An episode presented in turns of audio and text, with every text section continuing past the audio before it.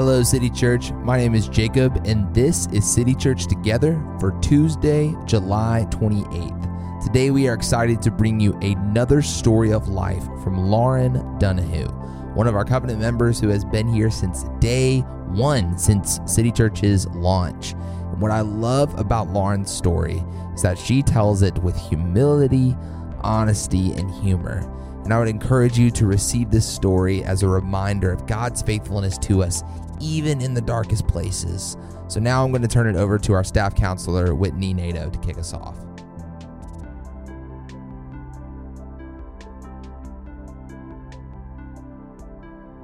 Lauren, thank you for uh, joining our podcast today. I would first love for you just to introduce yourself. Um, I know who you are, but our listeners uh, might want a little bit of a description. Thanks for having me. Um, my name is Lauren Dunahoo, and I am a covenant member here at City Church. And um, I am married to John, and we will be celebrating 10 years of marriage next month. Um, and yeah, we've been here from day one of City Church. We were part of the launch team in 2011. And um, we have one son, Mason who we brought into our family via adoption in 2017.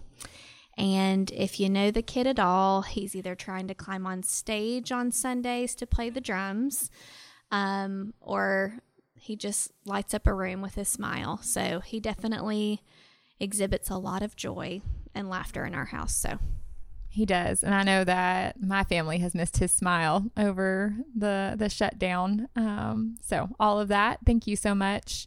Um, well, we can just jump right in. I um, have had the benefit of being your friend for a long time now. And um, as we were thinking about having covenant members come and speak, I thought about so many of the conversations that that we have had over the course of years and just thought it would be very beneficial for the people of our church to hear um, some of what I have heard from you, just the the wisdom that you offer and the ways in which God has walked with you um, and shown Himself to you.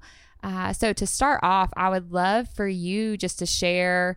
Um, just some of the conversation we've had about counseling and counseling in the church and discipleship and mental health. Um, I have been so encouraged by your insight and would love to to open up that uh, topic for our listeners. Um, you know, a really light-hearted topic today.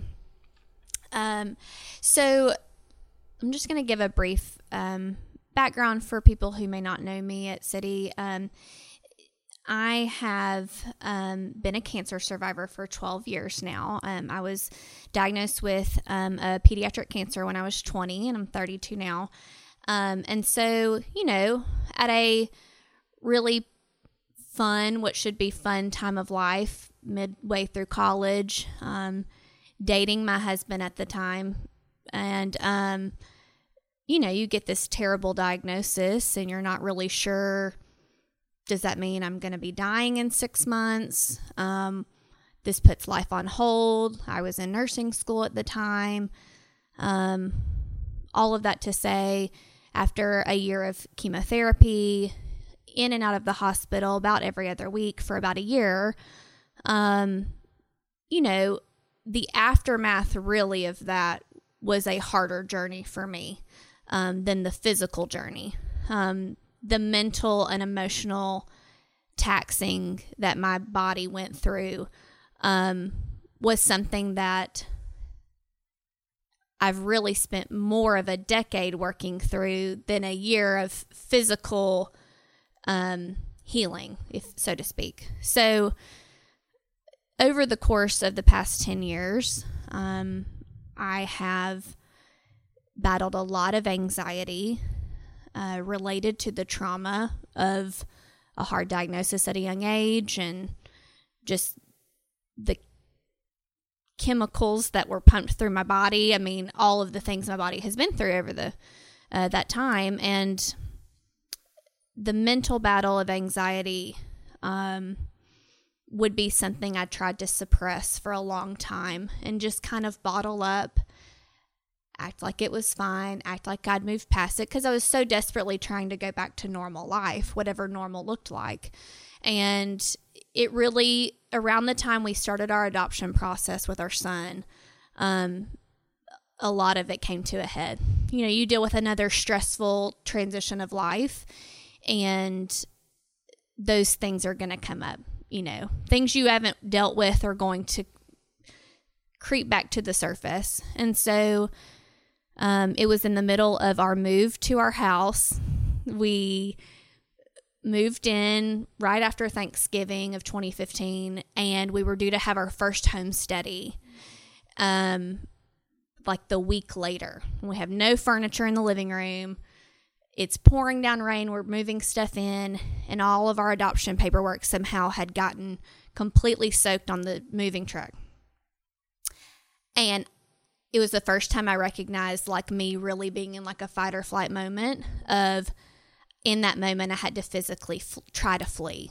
Well, I was backed into the uh, driveway. I was blocked off by the moving van and two other cars. So I'm sitting in my car trying to physically leave from my whole family. And John's coming out to talk to me, and I'm like, I don't even know where I'm going, but I have to leave.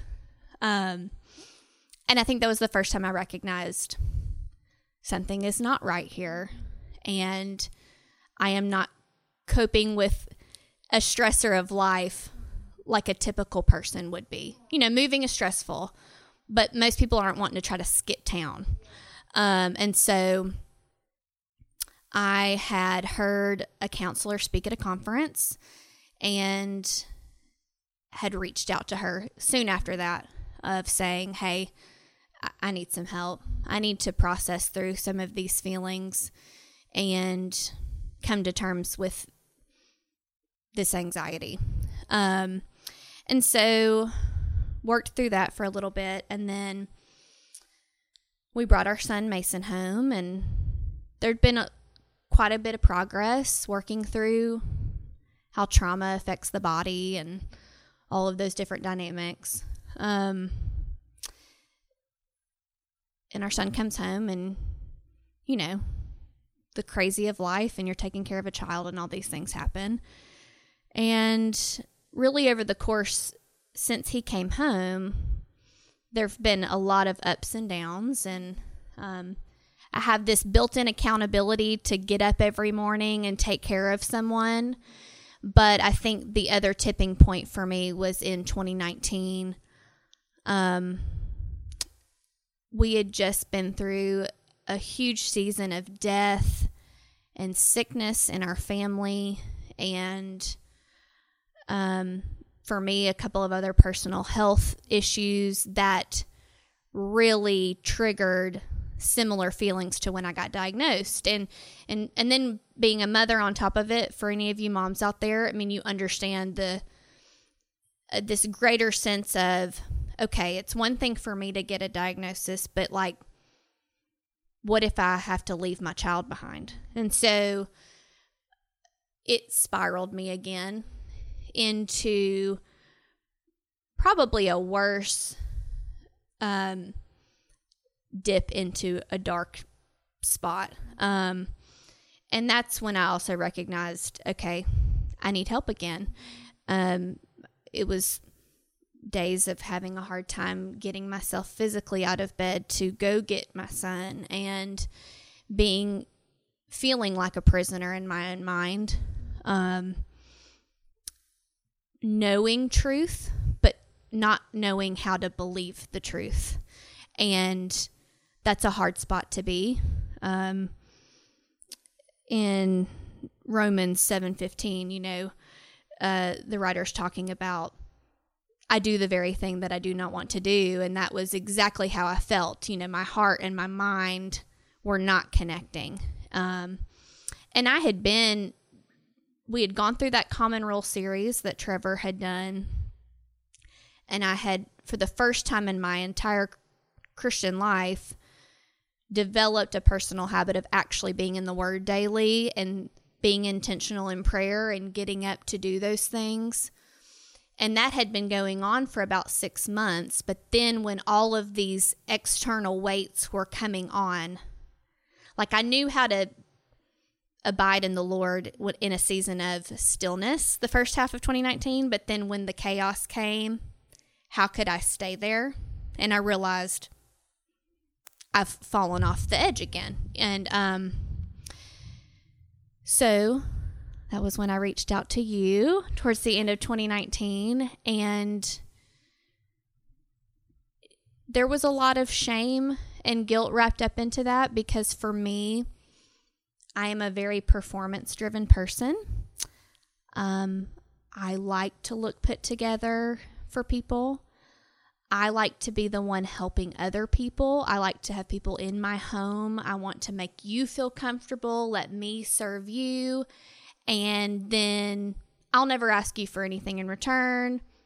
I got this. I'm pretty independent. It's great. So to get to a point of admitting weakness is really hard for me.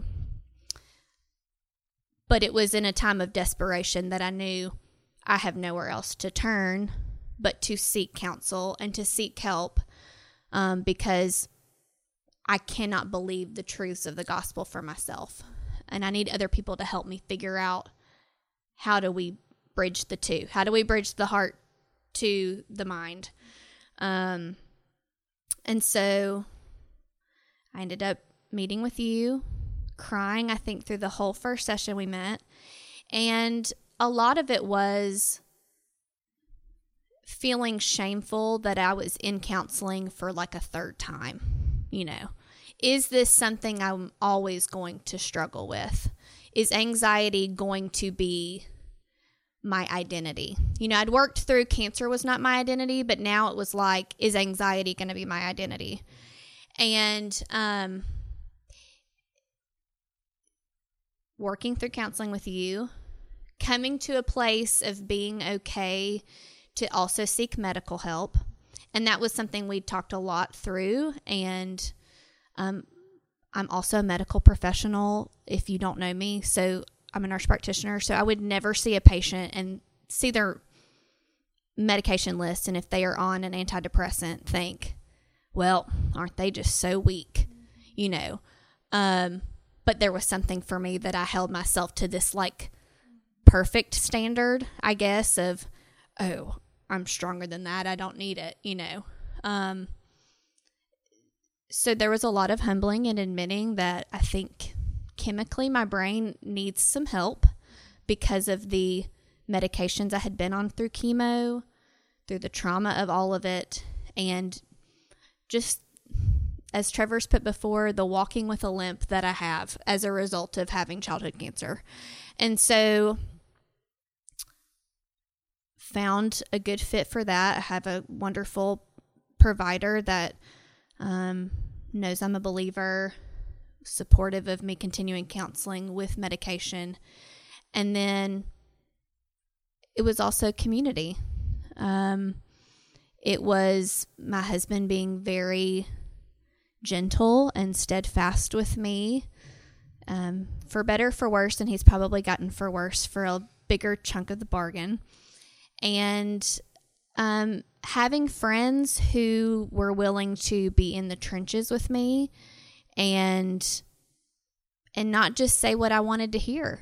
You know, I remember a sweet friend saying, "Hey, I am praying that the Lord gives you deliverance from this anxiety, but I also think you've been just maybe sitting in a spirit of just assuming that this is how it's always going to be for you and assuming that that is your identity and your identity is in Christ.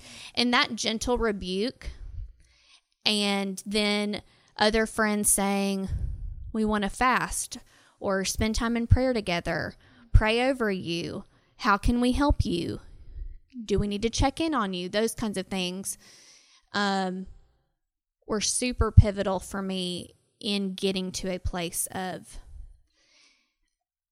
renewing of mind and um, hopefully having a sound mind. And that was a desire I had for 2020, uh, being a mom who uh, displayed having a healthy mental state and being present and engaged and not him Mason every day wondering like how's mommy going to feel today? So. Lauren, that was uh, very impactful. Just the way that you were able to tell your story and tell it so humbly and vulnerably. I know that just listening to it again just reminds me of uh, the hope of of Christ and His people, and just uh, the benefit of speaking truth uh, and love with one another. And um, my hope and prayer for those listening is um, just an encouragement that there's no shame in uh, recognizing the way in which sin is um, impacting our mind, impacting our bodies, and and that's so much of what God has called us to in community is to help one another um, follow Christ, and that looks like discipleship and counseling can be considered specific discipleship when we get stuck in a cul-de-sac and can't can't find our way out. Um, and just that there's uh, from the way in which you described it such uh, even joy in, in relationship with one another and asking for help to know to know God's truth, to know how to reframe, to be able to speak out loud what's in our head and um, to to get affirmation in some areas and in some areas um, other ways to consider what we're thinking about and um, even to recognize, as Paul even describes it, a thorn in our side um, is is weakness that leads us to need Christ, and so the reframing of will I always need counseling? Will I always probably need someone to help me know Christ and to, to walk with him? So maybe and and knowing that that's not anything to heap shame. That is from the father of lies trying to keep us isolated and running in the same cul-de-sac that we've been stuck in. And so I'm so thankful that you were willing to share that story with with our people and with me and I know that through our relationship I have been encouraged by the way in which you have sought after knowing knowing Christ in the middle of your circumstances. Well, amen. We will be back with part two of Lauren's story tomorrow. But for now, City Church, go and multiply the gospel.